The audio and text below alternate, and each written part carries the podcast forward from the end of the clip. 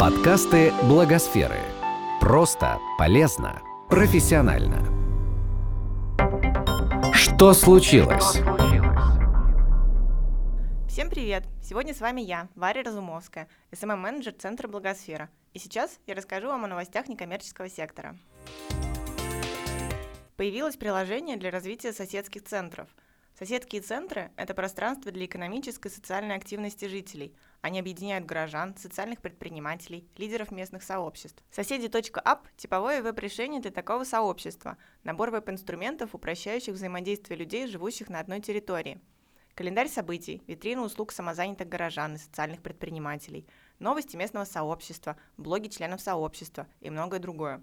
Платформу используют уже 17 соседских центров в разных регионах России, включая Благосферу. Международный благотворительный проект «Детские деревни СОС» отметил 25-летие в России. Юбилей праздновали в Санкт-Петербурге в молодежном театре на Фонтанке. Детские деревни СОС – это уникальная альтернатива детским домам.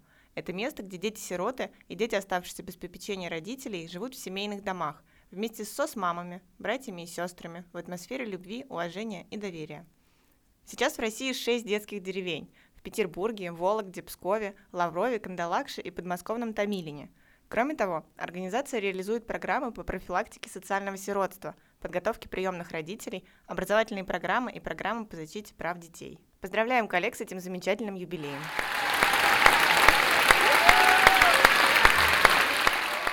Минэкономразвития предлагает расширить понятие социального предпринимательства.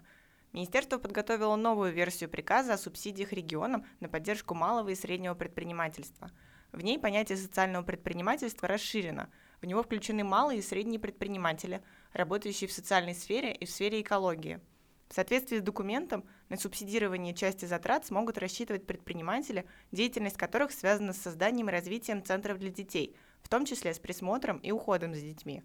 Также субсидии будут полагаться предпринимателям, бизнес которых направлен на улучшение условий жизнедеятельности граждан, занятость инвалидов, поддержку людей пожилого возраста и людей в трудной жизненной ситуации. Готовится юбилейная акция «Чья-то жизнь уже не мелочь». Благодаря акции с 2009 года фонду «Линия жизни» удалось собрать почти 24 миллиона рублей мелочью. Благодаря этому более 80 детей получили высокотехнологичную медицинскую помощь.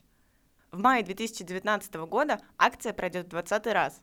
В Москве, Санкт-Петербурге, Сочи, Казани и Красноярске откроются пункты приема мелочи в помощь тяжело больным детям – в ходе юбилейной акции в подмосковном торговом центре установят памятник трехлитровой банке, символу акции. На этом все. С вами была я, Варя Разумовская, СММ-менеджер Центра Благосфера. Слушайте наши подкасты. Пока-пока. Этот подкаст создан с использованием средств гранта президента Российской Федерации на развитие гражданского общества, предоставленного Фондом президентских грантов.